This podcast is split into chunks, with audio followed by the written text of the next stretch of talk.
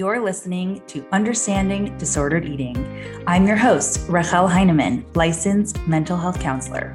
Each week, we explore the deeper meaning of our relationship with food and our body.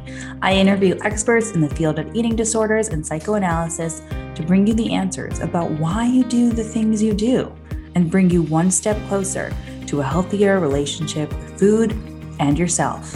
All right, let's get started. You're listening to Understanding Disordered Eating, Episode 3. I'm your host, Rachel Heineman, and today it's just me and a little bit of storytelling. I like to see my work through various different metaphors, and one of them is storytelling. In order to gain any sort of understanding of your life and work toward healing, we have to learn the story of your life, your entire life. One of my favorite quotes is by Carl Jung, a famous psychoanalyst. And this is how it goes Until you make the unconscious conscious, it will direct your life and you will call it fate. If we live our life without thinking about how our story has dictated our life, we let our past experiences sit in the driver's seat, driving our decisions, thoughts, feelings, and reactions. If we're lucky, we're sitting in the passenger seat, but probably the back seat by exploring how our past is driving the present and working through what we haven't wanted to look at, we regain the control and get in our own driver's seat. And then we get to dictate our future. I figured I'd bring a hypothetical story to you. And after story time, we can delve into the why and hows of this person's life. The reason why I'm doing this is because I think it'll be helpful for you to start thinking about your own life if you see how I do it with somebody else's. You can start to integrate some of the questions that I have and begin to be curious. Curiosity is the number one best quality for this process. Always asking why. Ironically, I never actually use the question why because it usually makes people feel defensive and doesn't push the brain to work in the same way a how did it come to be question does. And the point of asking all these questions in the first place is to get those creative juices running. Today is the story of Kate. Now, keep in mind that I've made her up, so she doesn't actually exist. And I'm intentionally trying to make this interesting, so there'll be plenty of details that may not be important to understanding her life but maybe you'll find significance in something that I've missed. The point is, I want you to look out for what stands out to you because that will probably be significant.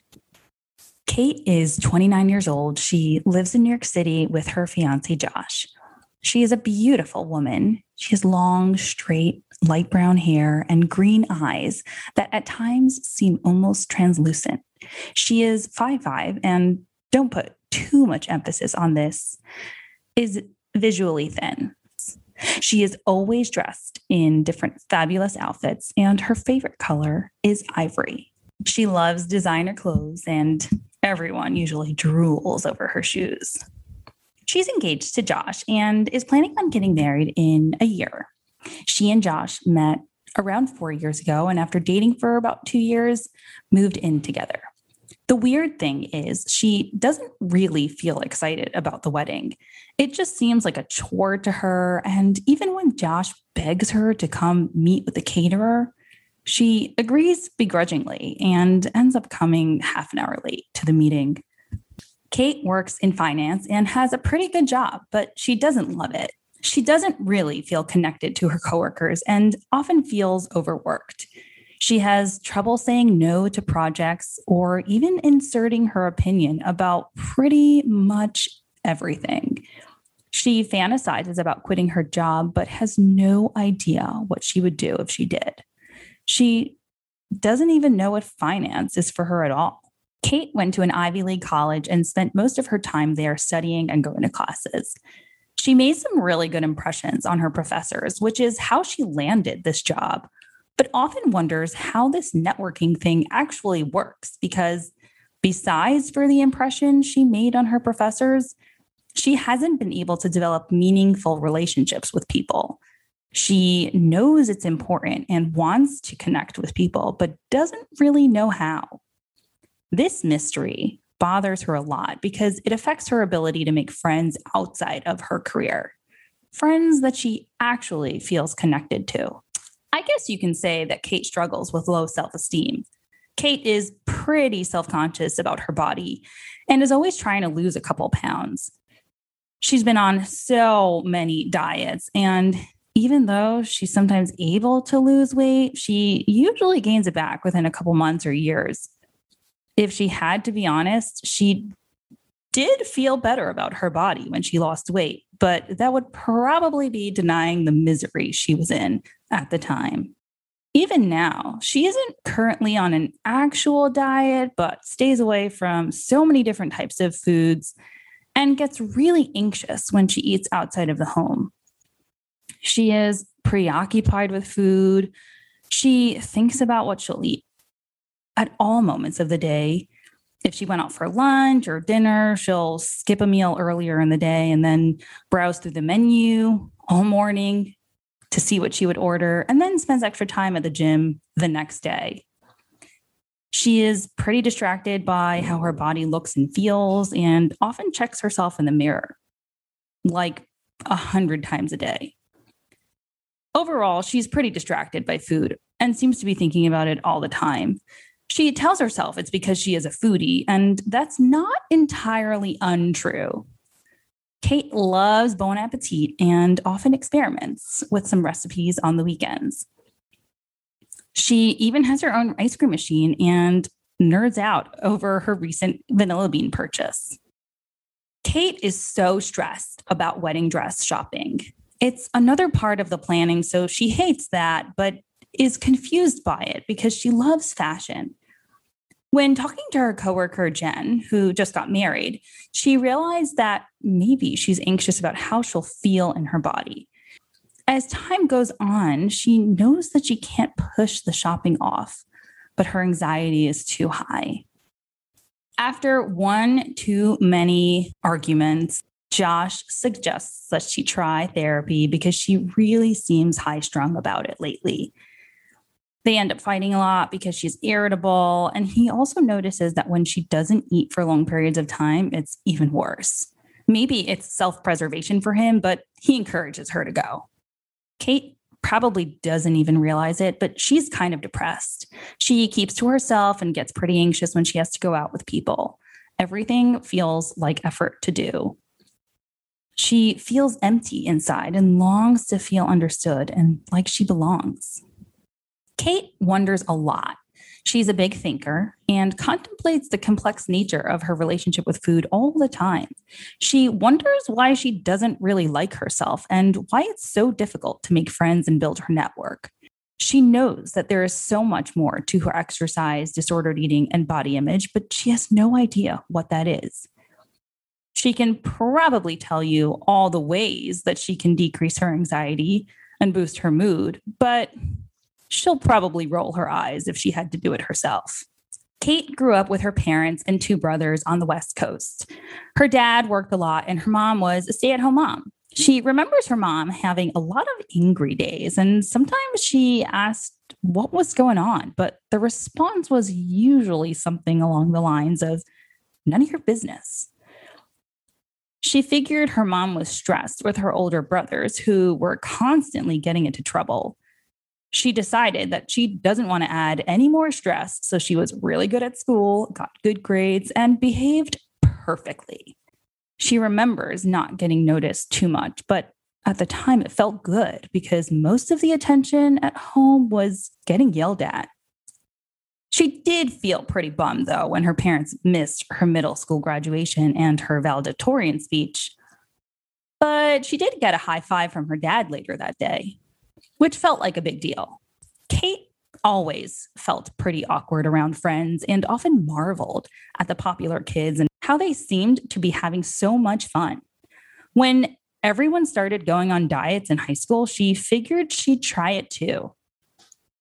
Maybe she would be cool then. Kate was pretty good at dieting, as she was at most everything. And when she was thinner, she felt like she had a couple more friends. Everyone was asking how she did it, was asking for advice. They flocked her during the breaks. Even during the times when she did feel like she had people to talk to at school, Kate often was lonely and stayed in her room at home watching TV until she fell asleep. One time, Kate felt really down because one of the girls in school made fun of her and started to talk to her mom, but her mom shut her down immediately. Come on, Kate, I have to worry about another kid now. Then she thought maybe she would try her dad, but he wouldn't have been home for a few more hours. When Kate graduated high school, she moved further east to go to college and from there went straight to New York, where she landed that job. She met Josh through mutual friends in the city. Kate and her parents talk pretty regularly, but not that frequently, maybe like twice a month.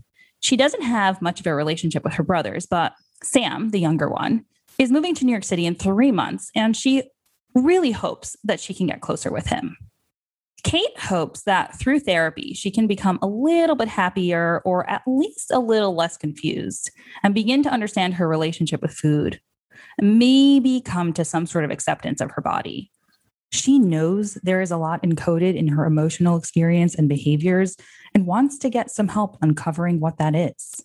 All right, let's try to make some sense of what's going on for Kate. Now, if you haven't already, maybe take a few minutes to jot down some of your thoughts. Like, what stands out to you? What do you think is troubling her each day? And what does she long for the most? What does she dream about? Think about themes, think about details that don't seem quite right to you. And think about how some of what she's going through now may mirror her past or seem to be connected in some way to her past. These may be a couple useful questions to ask. So, number one, how did it come to be that fill in the blank was developed? What sort of function is it playing then and now? Also, what was happening that this was the only way Kate learned to approach the world and herself? Now, obviously, she's gotten to a point where these behaviors and ways of thinking are getting in her way, but we have to think about them in a way that they once were protective. So, some of my thoughts. She is clearly struggling with body image and self esteem. She has a poor relationship with food and exercise. She probably binges, although it doesn't exactly say that in the story, and definitely restricts. She has trouble asserting herself. She is struggling with her career clarity and definitely has difficulty making relationships she seems pretty ambivalent about her own relationship too. A lot of the ways I look at things is based on the limited information that I have from the story. So if some of the ideas I'm throwing out there seem like guesses, they are. And you may ask how I can create these elaborate theories based on a guess. Well, given my time doing this, a lot of times the guesses are true. But if it's not, if Kate is presented with an idea and she doesn't feel like it's true, they start again.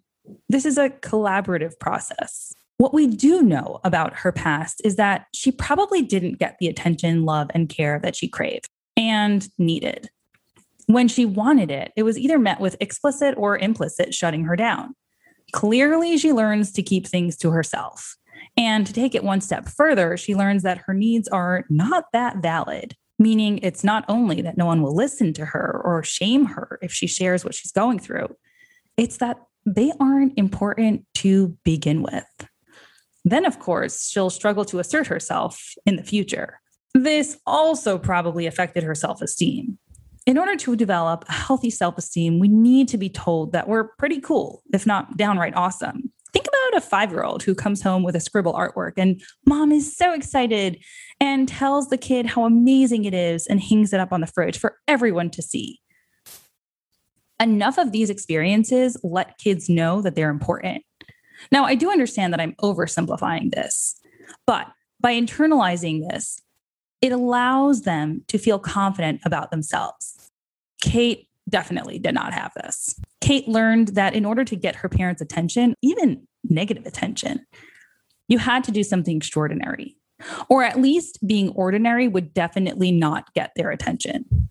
So I'm just guessing here, but maybe shrinking her body to be quote, perfect is a way for her to try to get them to care a bit or to notice. I mean, it did work with the kids at school who finally paid attention to her when she was thin. Also, the calculated way of approaching her food means that she has to earn it. Maybe she doesn't feel like she inherently deserves anything based on what we're saying. And even something as simple and necessary as food, she has to earn. If she takes it without earning it, she has to pay the price later, like now working out. Her experience with friends in school probably has something to do with her way of connecting these days. Maybe it has something to do with her lack of self esteem. Maybe she wonders how people could possibly like her and pay attention to her if she were to be just herself. I mean, it was pretty threatening for her to show up completely and vulnerably. All these interactions mean that maybe not literally, but emotionally, she was abandoned. She may fear that taking the plunge with her marriage will mean the possibility of Josh leaving. So it's much more painful to get invested in the relationship. She may not connect with people for the most part because of this fear. Who knows? Again, just guessing, being dramatic about it. She may also feel some type of way about marriage to begin with because it probably sounds like her parents didn't have the best relationship. Again, all of these things, I'm totally guessing. And in therapy, a lot of them will take a long time to get to. It's so easy for me to sit here and say why I think things are the way they are. Less so for Kate. Because if we identify all this, she is forced to deal with all the things that were so painful. And remember, all of her symptoms, ways of behaving, and thinking, she developed because they were so painful. These are some of my thoughts. There are probably so many other ways to think about Kate's life, so I encourage you to be creative with her story. I am completely aware that when we're left with all of these ideas, you may be thinking, uh, now what? What do I do with all of these connections? How do I actually change my life? And that is where the rest of this podcast comes in. I'm not intentionally creating a cliffhanger. I just didn't want to cram everything all in one episode. Bite sized information, y'all. Thanks so much for listening all the way to the end. If you enjoyed today's episode and you know someone who may as well, please share it.